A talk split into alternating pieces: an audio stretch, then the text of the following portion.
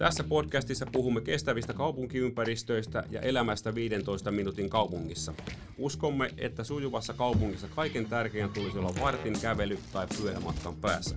Emme pelkää keskustelua tai erilaisia mielipiteitä, pikemminkin päinvastoin. Avaamme asioita useasta eri näkökulmasta. Tässä jaksossa puhumme tulevaisuuden asumisesta. Kanssani keskustelemassa ovat arkkitehti ja asuntosuunnittelun tutkijatohtori Tampereen yliopistosta Jyrki Tarpio. Jyrki tarkasteli väitöskirjassaan joustavan asunnon tilallisia logiikkoja ja asuntojen muuntojoustavuutta. Lisäksi studiossa kanssamme on YITn asumisen ja Suomi- ja CEE-maat segmentin johtaja Antti Inkilä. Tervehdys. Minun nimeni on Juha Kostiainen ja toimin YITllä kaupunkikehityksestä vastaavana johtajana. Tervetuloa mukaan. Lähdetään liikkeelle, ystävät hyvät, ja ensimmäinen kysymys koskee sitä, miten suunnitellaan ja rakennetaan asuntoja, jotka palvelevat ihmisiä sekä nyt että 50 vuoden päästä. Jyrki, mistä lähtisit liikkeelle? Joo, tuota, aika perusjuttu on kalustettavuus. Se tarkoittaa sitä, että tehdään sellaisia huoneita, sellaisia tiloja, joita pystyy kalustamaan aika monella tavalla. Ja, ja, ja tuota, tähän tietysti liittyy siihen, että kun asukkailla on vähän erilaisia tarpeita ja ja toisaalta niin kuin asuntoja käyttää erilaiset perheet tai pariskunnat eri aikoina, niin tota, ei voi oikein lähteä siitä, että suunnitellaan sille, että kalustus käy vain niin kuin yhteen paikkaan tilassa. Saarit tuon kalustettavuuden esiin ja määrittelit sitä. Hyvä. Sano vielä, mitä tarkoittaa joustavuus ja muunneltavuus. Joo. Näistä käsitteistä hieman seka, sekavasti välillä no, puhutaan. No kyllä, kyllä. No joustavuus on tavallaan niin kuin sellainen kattokäsite, että voitaisiin oikeastaan suomeksikin puhua tämä on vähän hankalampi termi kuin mukautumiskyky, eli tehdään tota, tiloja, jotka on mukautumiskykyisiä erilaisiin käyttöihin, erilaisille perheille. Eli, eli tavallaan niin kuin joustavuus on sellainen iso asia. Ja sitten tota, mä väitöskirjassa ja itse, itse jaottelin silleen, että joustavuus jakautuu tavallaan niin kuin kahteen, kahdella seuraavalla tasolla, niin tota, muunneltavuuteen, joka tarkoittaa sitä, että tehdään tällaisia rakenneteknisiä tai, tai tota, talotekniikkaan liittyviä muutoksia, jotta saadaan se tila ikään kuin mukautettua uuteen käyttöön. Eli, Eli niin vaikkapa niin väliseinää voidaan siirtää. Nimenomaan, että puretaan seiniä ja, ja tota, uudistetaan, uudistetaan tiloja. Ja sitten monikäyttöisyys on toinen joustavuuden puoli, joka tarkoittaa että sitä, että sulla on, sä oot niinku suunnitellut sen plaanin, pohjaratkaisun tilat sellaiseksi, että niitä pystyy käyttämään moneen käyttötarkoitukseen. Itse asiassa tämä tila, missä me ollaan nyt, on aika hyvä esimerkki siitä, että me tultiin keskeltä sisään ja tuossa on huoneita tuonne kadulle päin ja sitten tänne pihalle päin. Tämä on studio nyt, mutta käsittääkseni tämä on ollut asunto alun perin. Eli, eli tota, puhutaan itse asiassa aika monikäyttöisestä tilasta, missä me nyt keskustellaan. Mitä Santti? No varmaan niin kuin Jyrki tuossa totesi, niin on ihan, ihan samaa mieltä ja, ja sitten ehkä li, lisäisin sen, että ää, se kestävyys, mitä sen asuntorakennuksen rungon osalta tehdään, niin on olennainen tekijä. Että kyllä 50 vuoden aikana me voidaan olettaa, että aika monta remonttia siihen jo sattuu. Ja, ja silloin kun se runko on kestävä ja kestää aikaansa, niin silloin on iso, iso merkitys myös niin kuin kestävyysteeman osalta. Pitäisikö puhua itse asiassa vielä paljon pidemmästä ajasta rungon osalta kuin 50 vuotta? Joo, pitäisi. Itse asiassa mä, mä haastattelin tuossa kesällä sellaista henkilöä kuin Liisa Jäätvuori, joka on tota, tekniikatohtori ja tällainen kestävyysspesialisti A-insinööreillä. Hän sanoi, että tota, hänen näkemys on se, että pitää niinku Oikeastaan unohdetaan tällainen väli 50 vuotta viiva 100 vuotta. Nyt mä siteraan Liisaa, jos mä oon väärin, niin soita Juhalle Mut tota, myöhemmin. Mutta hän oli sitä mieltä, että, että lähdetään siitä, että tehdään joko lyhytikäisiä rakennuksia, jotka suunnitellaan siirrettäviksi tai purettaviksi, eli alle 50 vuotta, tai sitten pitkäikäisiä rakennuksia, jotka reilusti yli 100 vuotta. Että tavallaan tällainen niin välisegmentti siitä unohdettiin. Se musta oli tosi hieno ajatus, että, tota, että mehän voidaan, ja meillä on tarvekin suunnitella joskus sellaisia rakennuksia, jotka ei välttämättä ole kovin kauan jossain paikkaa. Näitähän tehdään kouluja, päiväkoteja. Mm, tässäkin aika lähellä Helsingistäkin niitä löytyy. Et tota, ehkä, ehkä nimenomaan rungon kohdalla, niin tota, mä ainakin lähtisin, tehdä jotka on mutta pitää olla, pitää olla se sata vuotta tai enemmän. Mun mielestä on ihan hyvä, hyvä pointti, että joskus Kiina, Kiinassa vieraillessa, niin siellähän rakennuksen suunnitteluaika oli maksimissaan 30 vuotta, johtuen siitä, että yhteiskunnan kehitys on niin nopeata, että kukaan ei pysty ennakoimaan, mitä, mitä, mitä se on 30 vuoden päästä. Että tavallaan silloin meillä on rakennuksia, jotka olisi suunniteltu lyhytaikaista käyttöä varten, ja sitten se 50 vuotta on ehkä liian lyhyt, vaan sitten mennään suoraan sinne 100 vuotta, niin siinä mielessä mun mielestä ihan... ihan No jatketaan vähän tästä teemasta ja tullaan kohta tuohon muunneltavuuteen takaisin. Tämä oli mielenkiintoinen ja, ja tämä oli hyvä nosto, toi alle 50 vuotta. Jos me mietitään Suomen kehitystä, meillä on paljon alueita, joissa väki vähenee. Ja sitten jos, jos uudisrakennusta, kun sielläkin tehdään, tai uudisrakentamista, niin tuntuisi hieman hullultakin sanoa, tehdään 200 vuoden vaatimuksilla, vaan pikemminkin voisi juuri ajatella, että tehdään 30 vuoden vaatimuksilla ja sitten siirretään se rakennus. Mutta mitä haasteita tavallaan teidän mielestä sitten se purkaminen ja siirrettävyys aiheuttaa?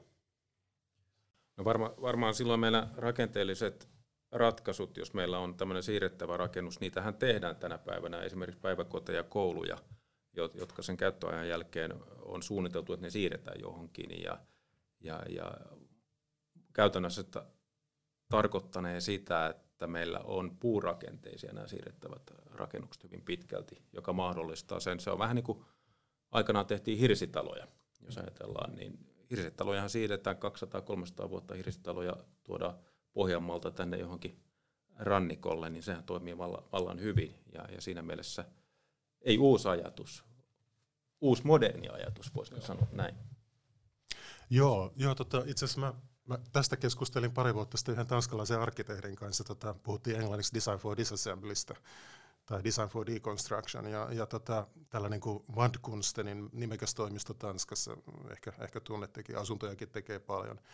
Sören Nielsen siellä. Ja, ja tota, hän oli sitä mieltä, että mä itse, itse taisin, taisin siinä haastaa, että no eikö tämä Design for Disassembly, tämä arkkitehdeillä aika vierasta, että et silloin puhutaan niin liitoksista, rakenteista, materiaalien niin yhdistelemisestä ja, ja se on niin tavallaan tota, osin niin insinööritekniikkaa ja, ja meille, meille suunnittelijoille, arkkitehtisuunnittelijoille ei välttämättä niin ihan se ykkösleipälaji. Ja tota, hän totesi, että no näin voi olla, mutta se pitää opetella. Et hän opettaa parissa koulussa ja siitä lähdetään nuorten arkkitehtien kanssa. Nekin ne niin opettelee tämän. Eli tavallaan niin ruvetaan miettimään paljon rakenteellisemmin rakentamista, rakennuksia silloin, kun ne suunnitellaan purettaviksi ja siirrettäviksi. Ja tota, tänään se väistämättä edellyttää. Eli se, se on niin tietynlainen, nyt menee tieteen telmeys, mutta para, paradigman muutos osin niin kuin arkkitehtisuunnittelussakin. Tuohon tota, vielä Antille, Antille kommentoisin, että kyllä musta meillä on Suomessa yksi firma, taitaa olla Fixel nimeltään, joka tekee teräs tilaelementtejä. Eli, eli tota, puurakenteisiin ne niin kuin siirrettävät rakennukset taitaa useimmiten olla, mutta kyllä niissä on vähän toisenlaisiakin ratkaisuja. Ja tota, hirsirakennuksiin liittyen, niin ne on niin kuin ehkä mun käsityksen mukaan nykyään enemmän tällaisia tilaelementtipohjaisia nämä, nämä tota, siirrettävät rakennukset, että ne, ne ikään kuin, niin kuin huonetiloina siirretään. Joo, ei, joo. ei niinkään niin kuin rakennusosina. Mutta toisaalta tämä rakennusosina siirrettävyys on ihan validi vaihtoehto ja ehkä sitäkin pitäisi tutkia nykyään. Joo, toi on ilman muuta selkeä tuo tilaelementtikysymys, jolloin kokonaisina osina koulu voidaan purkaa ja palauttaa kouluksi. Ja, ja, ja Hirsitalo tietysti siitä jo pitkäänkin kokemusta. Sitten kun me mennään, mennään näiden rakennusosien siirrettävyyteen, niin siellä kaiketi tulee sitten vähän haasteita, varsinkin jos ne tulee jollakin tavalla uudistuotantoon, niin, niin ikään kuin ympäristöselosteet, hiilipäästöjen taso, jotta voidaan laskea haitta-aineet, lujuudet, eli näistä, että meiltä siellä ehkä vähän puuttuu se markkina vielä, joka ottaisi sen elementin käsittelyyn ja varmistaisi, että se on kunnossa ja löysi tehtaassa leiman ja sitten se ottaisi käyttöön. Että tämä varmasti tarvitaan. Joo. Joo, näin se nimenomaan on. Ja tota, uh, se on puute. Ei, ei kai se tällä hetkellä, tämän hetken lainsäädännöllä oikein, oikein niin kuin tahdo onnistua, että rakentajat tiedätte, että teillä on vastuu, vastuita ollaan käsittääkseni vielä niin kuin tiukentamassakin, että, että kyllä siihen ratkaisut pitää löytää. Mutta toisaalta mulla on kyllä se käsitys, esimerkiksi meillä ympäristöministeriössä, niin tota, kyllä tämä on niin tiedossa. Kyllä, kyllä, ja, kyllä. Ja lainsäädäntöä ollaan tekemässä muutoksia, mutta tota, ei se vielä taida oikein. Ja se olisi kauhean hyvä, että nyt, nythän me osataan tehdä se, että, että murskataan betonia ja levitetään pohjaksi ja hyvä se karbonisoituu, se on myönteistä, mutta aivan yhtä hyvin voisi ajatella, että käytetään sitä betonielementtiä. Joo, nimenomaan. Et, et, et se on ihan tota, yksinkertainen ratkaisu kuitenkin se murskaus. Joo. Tässäkin täytyy päästä kehumaan jotain tanskalaisia kollegoita. Ei, ei ole Wandkunsten tällä kertaa, vaan tota, toimisto nimeltä GXN. Ja, ja tota, siellä herrat totes vähän lonkalta heitti, että jos, jos tota, ontelolaatan arvo on 3000 kruunua per joku yksikkö, sanotaan neljä, niin tota, jos se murskataan, niin sit sitten tota, suhde rupeaa olla, että se on 30 kruunua per sama tilavuus, eli, eli tavallaan niin kuin sen arvo pienenee yhteen prosenttiin, että se ei, ei niin kuin arvon säilyttämisen kannaltakaan ole ihan, ihan paras idea. Toki siinä on nämä ihan samat haasteet siellä kuin meilläkin, että voidaanko sitä käyttää ja joo, pystyykö takaan joo, just nämä, kyllä. mitä mainitsit. Mutta mut lainsäädäntö siellä pitää olla ja, ja ne ympäristöselosteet tarvitaan, mutta se markkinahan syntyy sen sääntelyn kautta pikkuhiljaa. Joo. Joo, ehkä tähän, voi, tähän voisi lisätä, että ää, niin kuin tuossa todettiin, niin tämän päivän vanhojen rakennusosien käyttö niin kuin urakoitsijalta tai rakennuttajalta, niin se riskitaso ja vastuunotto on liian korkea. Mutta jos ajatellaan, mihin me ollaan menossa, että mehän ollaan tekemässä uusissa taloissa kaksosia, niin sanottuja kaksosia, eli, eli, eli siellä on tämä digitaalinen malli, missä pystytään jokainen rakennusosa dokumentoimaan. Jos me mennään 30-50 vuoden päästä, että sieltä löytyy se kaksonen, niin silloinhan me tiedetään, vanhoja, mikä se on Me tiedetään, tavallaan. jokainen joo, rakennusosa, joo. mistä se on tullut ja mikä se on ominaisuus, Kyllä. niin se muuttaa tilanteen. Joo. Eikö se ole tota, rakenteellekin tärkeää, että jos sä, jos sä suunnittelet tai jos te suunnittelette rakennuksen, jossa halutaan käyttää jotain osin, pitäähän se tietää, mistä niitä saa. Ja, ja tota, jos on suunniteltu joku tietyn rakennuksen purkaminen, niin, niin tota, se ei vielä riitä, että joku talo puretaan ja sieltä ehkä jotain tulee, vaan pitää tietää, mitä sieltä tulee jo niin kuin suunnitteluvaiheessa pystyy varautumaan, että näitä me saadaan käyttöön ja ehkä se ohjaa jotenkin suunnitteluakin.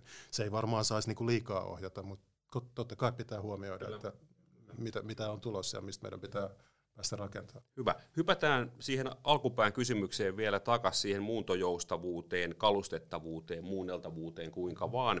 Ja, ja, ja Jyrki, vähän suunnittelijan näkökulmaa sulta, että mitä se vaatii kun me tehdään uudiskohteita, niin mitä siinä silloin pitää ottaa huomioon, jotta näitä asioita pystytään hyödyntämään. Toki itsessään tilan kokohan on kiistatta yksi asia.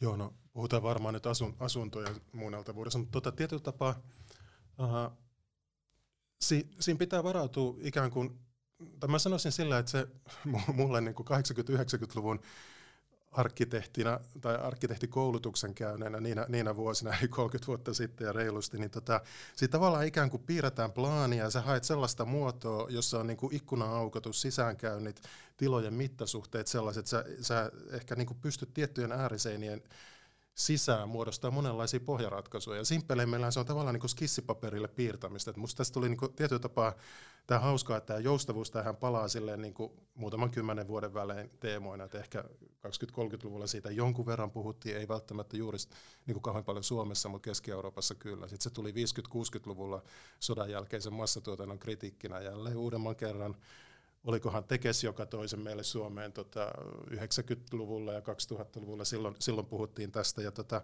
ja tietyllä tapaa niin siinä palataan tällaisiin tuttuihin teemoihin. Ja musta tämä oli jotenkin hauskaa, että niin kuin, tietyllä, jo, jo, jossain määrin se on niin kuin, ikään kuin palataan siihen skissipaperille suunnitteluun, että sä piirrät samoja, ikään kuin samaan ruutuun monenlaisia plaaniratkaisuja. Ja tota, musta se on silleen niin kuin, aika jännä, että siinä, siinä piirtäessä ja suunnittelussa, niin siinä ne niin kuin sopivat mittamuotosuhteet ne, ne, ne niin kuin löytyy sen työn myötä. Ja, ja tota, ne ei välttämättä, ne, ne ei niin tuu sattumalta, niitä joutuu aika paljon harkitseenkin. Ja joo, joskus on joku pieni 20-30 senttiä tilaa toiseen suuntaan eri muotoiseksi, se antaa tosi paljon niin kuin lisäratkaisuja mm. verrattuna siihen. Eli sitä vähän iteroidaan ihan oikeasti. Joo, iteroimalla löytyy ehkä. Mutta tämä on y- osa-alue, katsotaan mitä Antti Mitä Antti, Antti asuntojen kehittäjänä ja rakennuttajana? Nämä on ihan, ihan relevantteja, mitä Jyrki toi tuossa esiin. Ja, ja toki sitten se peruskysymys, että kuinka paljon meillä pitää olla joustoa, se on aina hyvä. Mutta jos ajatellaan, mistä se joustotarve tulee, se tulee yleensä siitä, että tulee lisää tilan tarvetta. Ja, ja, ja sitten jos mennään 2-30 vuotta taaksepäin, niin se mitä tämä maailma on muuttunut, nyt meillä on mahdollisuus erilaisiin joustoihin asunnon oston osalta. Meillä on yhtiölainat, Eh, joka mahdollistaa sen, että sen nuoren henkilön ei tarvitse maksaa, ottaa sitä koko summaa itselleen lainaksi, tai sitten meillä vielä, tähän kun yhdistetään vuokratontti, niin on rakennettu joustoa sinne asunnon maksamiseen, joka mahdollistaa sitten sen, että jo ensimmäinen asunto voikin olla tarvittaisiin isompi ja sä pystyt sitä kautta löytämään joustoa. Tämä on niin kuin toinen näkökulma. Minusta tässä on semmoinen niin käänteinen, aika mielenkiintoinen niin kuin ajatus, että että kun me tehdään huoneista aika pieniä, että mitotetaan ne tiukaksi, niin, niin tota, mä väittäisin, että silloin nimenomaan tätä muuntojoustavuutta tarvitaan. Että se, se tiukka, tiukasti mitotetut huoneet tarkoittaa sitä, että ne on aika usein niin kuin kalustettavissa melko harvoilla tavoilla. Ja tässä tulee just se, niin kuin se pitkäaikaisuuden haaste, että riittääkö tämä niin kuin meidän, mitä me niin kuin tehdessä, suunnitellessa, kuvitellaan, niin riittääkö se niin kuin vielä 20 vuoden tai 40 vuoden tai 60 vuoden päästä niin kuin täyttää niitä sen hetken asumisen tarkoittu, ta, tavoitteita ja tarkoituksia. Mikä muuttuu silloin? Ja, ja tota, mä näen, että se niin kuin tiukkaan mitoitetut huoneet on tietyllä tapaa riski tämän niin kuin pitkäaikaisen käytettävyyden kannalta. Ja sitä olisi taas hirveän hyvä, että tällä niin kuin jonkunlainen muuntojoustava ratkaisu olisi kehitetty, jotta se kompensoi. Hyvä. Me palataan tuohon kohta. Nyt me kuunnellaan vähän barometrin tuloksia ja kommentoidaan niitä ja jatketaan aiheesta. Kestävät kaupunkiympäristöt barometri toteutettiin vuonna 2021 neljättä kertaa. Kysely on suunnattu Helsingin, Espoon, Vantaan, Tampereen, Turun, Oulun, Jyväskylän ja Kuopion asukkaille.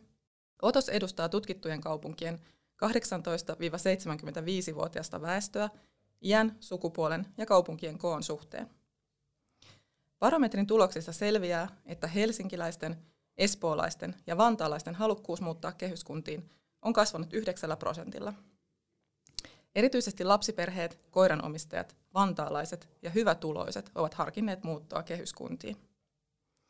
Moni kaupunkilainen kaipaa kotiinsa tällä hetkellä lisää säilytystilaa, omaa saunaa, erillistä työhuonetta sekä näkymää lähiluontoon. Lasitetun parvekkeen suosio on kasvanut viimeiset kolme vuotta. Vuonna 2021 peräti 70 prosenttia vastaajista haluaisi lasitetun parvekkeen asuntoonsa, vaikka se nostaisi asunnon hintaa.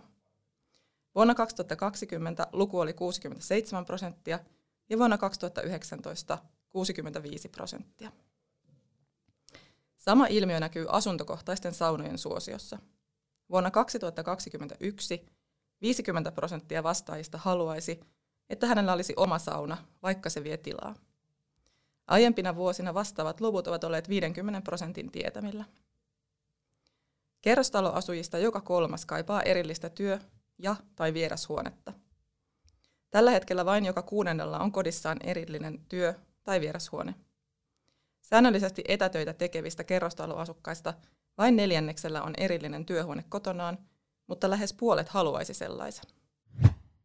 Tutkijatohtori Jyrki Tarppio ja johtaja Antti Inkilä jatketaan barometrin tuloksista. Minkälaisia ajatuksia Antti herätti?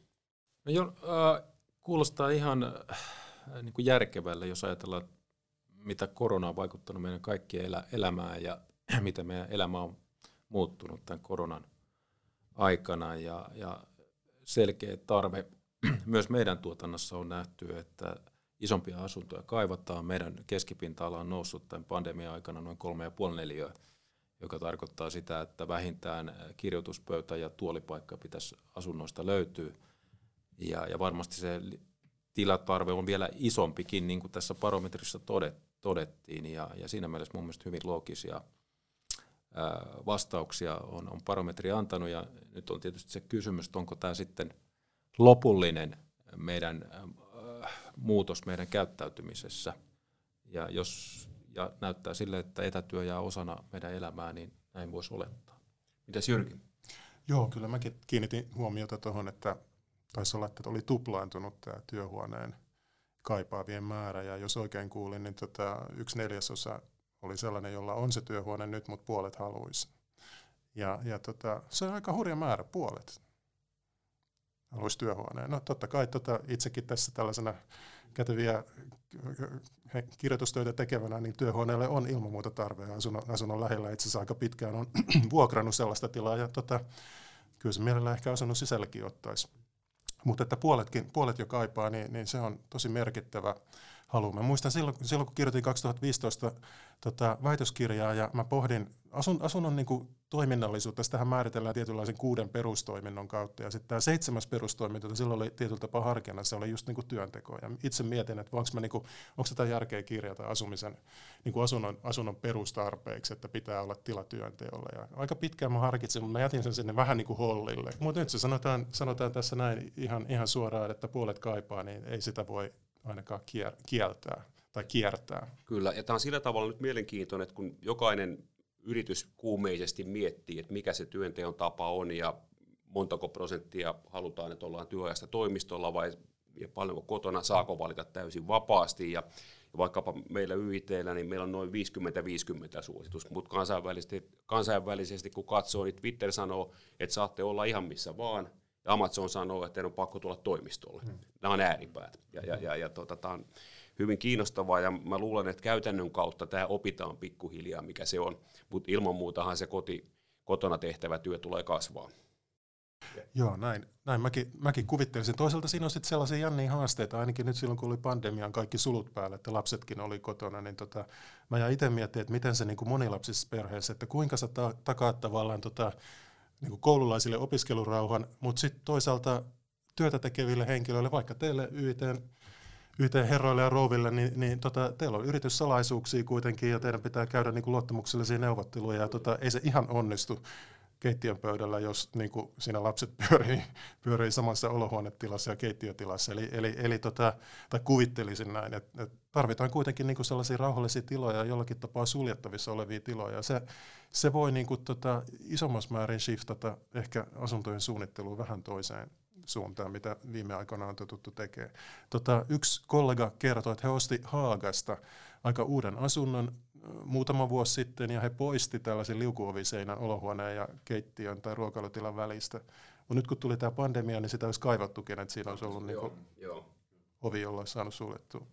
Mulle yksi yllätys, mitä en oli, olisi osannut niin kuin ennakoida, oli tämä, että saunojen ää, tarve on lisääntynyt.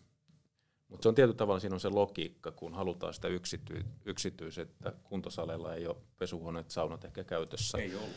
Ja, mut, mutta tuo tilatarve oli hyvin looginen, mutta se, että saunojen määrä, määrää tarvitaan lisää, niin se oli, se oli yllätys. Joo, se on kasvanut selvästi. No tässä on vähän nyt viitteellä sitten Nurmijärvi-ilmiön paluusta tietyllä tavalla, ja jos nyt sitten katsoo katsoo kuntien välistä muuttoa, niin kyllähän esimerkiksi Helsinki siitä on kärsinyt, mutta sitten taas toisaalta Tampere on pärjännyt erittäin hyvin. Et, et se näyttää kyllä ehkä enemmän keskittyvän nyt tänne PKSlle, ja voitaisiin kyllä vähän pohtia sitäkin, että kuinka pitkäjänteistä se lopulta on, että onko tämä vähän hetkellistä, vai onko tässä tämmöinen vastaavan tyyppinen kehityskulku kuin, kuin vuosituhannen alussa – ja ehkä sitten semmoinen havainto kuitenkin näistä kehyskunnista, otan esimerkkinä vaikka Järvenpää, niin kyllähän Järvenpää kuitenkin sitten rakentaa semmoista 15 minuutin kaupunkia sen keskustan ympärille. Et nythän, nythän ei ole hajautettu yhdyskuntarakenteita enää vastaavalla tavalla.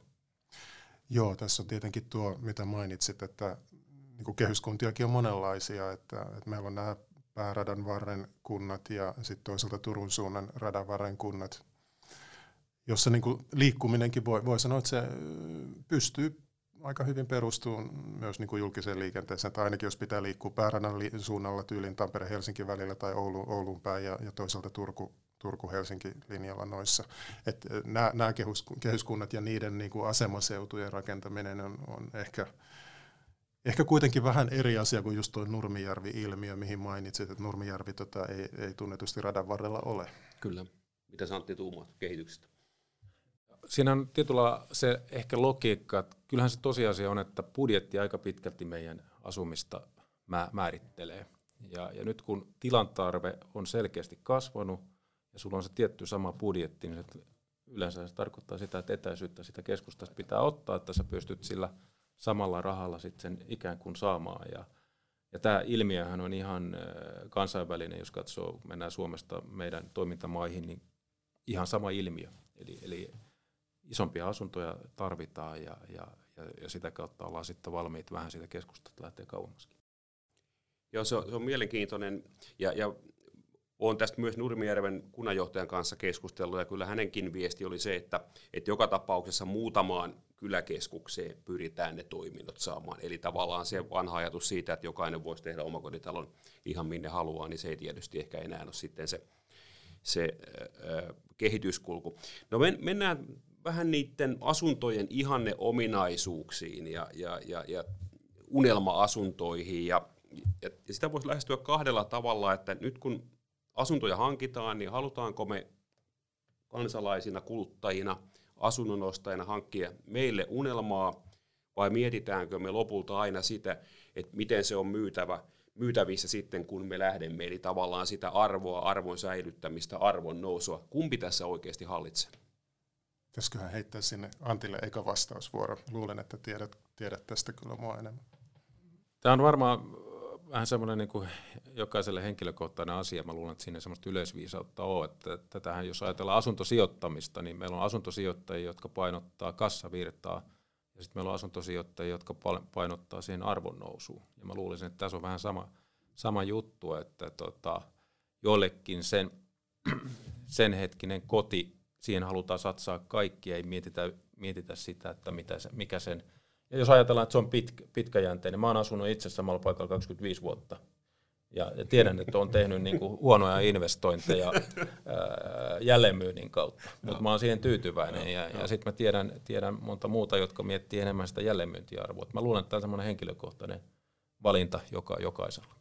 Mitä Jyrki sanoo? No kyllä se varmaan näin on, että, että, että siinä niin kuin jos on sellaisessa ammatissa, sellaisessa tilanteessa, että pystyy ajattelemaan, että ei tarvitse muuttaa, niin toki niin kuin varmaan silloin sen omien haaveiden niin kuin toteuttaminen niin on vähän helpompaa ja siihen uskaltaa enemmän lähteä.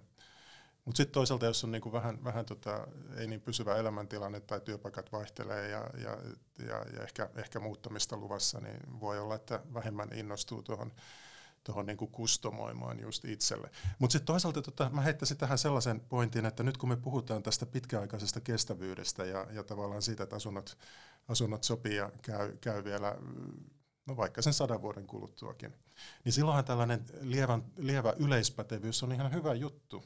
Että tota, ei lähdetä tekemään vaikka niinku uudisrakennusta just silleen, että okei mä haluan nyt tähän niinku 16 kulmaa, tämän, tällainen kepeänä heittona, vaan, ja, ja tota, hyvin monimutkaista plaania, vaan tota, ehkä pohditaan sitäkin, että okei, että no sitten kun mä lähden tai ehkä lähden tästä ja myyntään, niin käykö tämä seuraavalle. Ja, ja tietyllä tapaa toi niin se pohdinta, että kävisikö tämä seuraavallekin tai jollekulle muullekin, niin on kyllä ihan tervettäkin tässä, tässä, tässä tota kestävyyden painotusajassa, mitä me nykyään eletään. Että, että siinä mielessä se ei, ole, se ei ole välttämättä se pidempi harkinta, mikä huonokaan.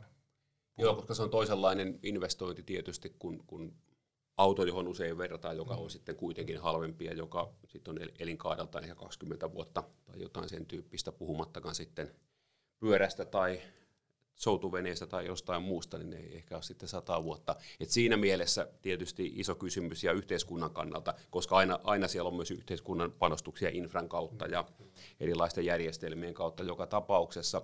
No, no sitten tähän liittyy mielenkiintoinen kysymys, kun hypätään siitä muuntojoustavuudesta vähän pitemmälle, eli käyttötarkoituksen muutokset. Jos me ajatellaan kaupunkeja, ne on kuitenkin sitten kerroksellisia, ajassa kehittyviä ja me voidaan teknisesti ajatella, että 100 vuotta tai 150 vuotta runko se on hyvä, mutta eihän me oikeasti tiedetä, mitä kaupunkielämä on sadan vuoden päästä.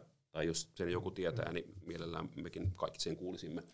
eli eli, eli tota, miten meidän pitäisi suhtautua sitten käyttötarkoituksen muutoksiin ja mitä se edellyttäisi suunnittelulta ja, ja sitten ehkä ihan tämän päivän tilanteestakin erityisesti heittäisin Antille, että kun katsotaan vaikka toimistoja, niin kuinka mahdollista se oikeasti on? Me tiedetään, että kaupungit suhtautuu sitten vähän eri tavoin tähän. Joo, me ollaan aika paljon erilaisia vanhoja toimistorunkoja äh, tutkittu, erityisesti Helsingissä, ja, ja oikeastaan niin kuin meidän lopputulos, että ainoastaan noin 10 prosenttia toimistorungoista on, on, on sellaisia, joissa me pystytään – tuomaan erittäin hyviä pohjia. Et, et se runkosyvyys tahtoo olla niin iso, että sinne asuntojen, hyvien asuntojen saaminen on vaikeampaa. Toki erilaisia kompromisseja tehdä, niin kyllähän niitä huomattavasti enemmän, enemmän niin kuin muutetaan.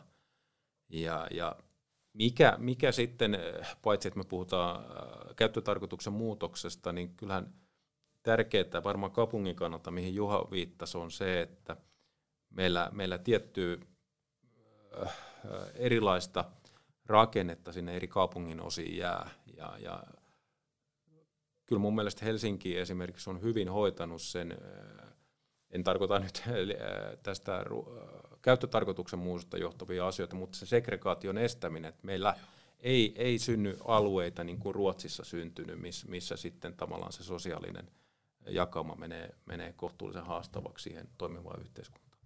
Mitä Jyrki herättää Joo, siis hel- helppo vastaus on tietenkin, että joo, kyllähän meidän pitäisi mahdollistaa käyttötarkoituksen muutoksia, mutta sitten se vähänkin tarkasteltuna se on aika komplisoitu kysymys, että jos toimistorakennuksia nykyään tehdään ja toimistotilan käytön tarpeet on nehän on muuttunut nytkin aika lailla, itse asiassa tosi paljonkin nyt, ja uskoisin, että toimistorakennuttajat miettii tosi huolella, että miten me voidaan, millaiseen runkoon meidän kannattaa just nyt investoida. Niin, niin tota, se on niin kuin aika kova vaatimus sanoa, että okei, suunnittele se runko sellaiseksi, että se on niin kuin helposti muutettavissa asunnoiksi kun, kun se toimisto, itse toimistokäytönkin haasteet on, on jo aika moninaisia. Ja tota, mä jostain, joskus joltain kysyn, että no okei, kun aika paljon puhutaan tätä, että pitäisi helpommin pystyä toimistot muuttaa asunnoiksi, niin tota, onko teillä tiedossa projekteja, missä olisi niin kuin alun perin suunniteltu näin? Ja tota, Vastaus oli, että no ei se kannata investoijalle, koska, asemakaavassa on käyttötarkoitus määritelty, ja jos on määritelty toimisto, niin se ihan vähän muutu asunnoiksi, niin miksi me laitettaisiin rahaa siihen, että, että se muuttuu helposti asunnoiksi? Minusta se on kyllä aika looginen kysymys. Kyllä, kyllä. se on looginen ja, ja ehkä käytännön kokemuksena myöskin se, että se missä se toimii parhaiten on suhteellisen arvokkaat alueet. Ja, ja, ja taas niillä arvokkaimmilla alueilla tyypillisesti halutaan pitää myös työpaikoista kiinni, eli kaupungit juuri siellä ei ole erityisen innostuneita niistä. Ja silloin kun joku muutetaan asunnoiksi, niin se on tavallaan aika lopullista, jos on asunto-osakeyhtiö. Et sitten toimisto, hotelli, liiketila, hotelli, liiketila, toimisto, nämä voi olla tavallaan helpompia, kun ne ei ole niin lopullisia. Mm-hmm. No tämä on totta. Mutta palataan jälleen tähän tilaan, että me ollaan nyt tilassa, joka on ollut alun perin asunto. itse asiassa toimii, toimii liiketilana tai toimistotilana tällä hetkellä, että joskus, joskus se onnistuu. Kyllä. Mutta kiitoksia ystävät hyvät erinomaista keskustelusta. Kiitos Jyrki, että olit vieraana. Kiitos Antti näkökulman tuomista keskusteluun.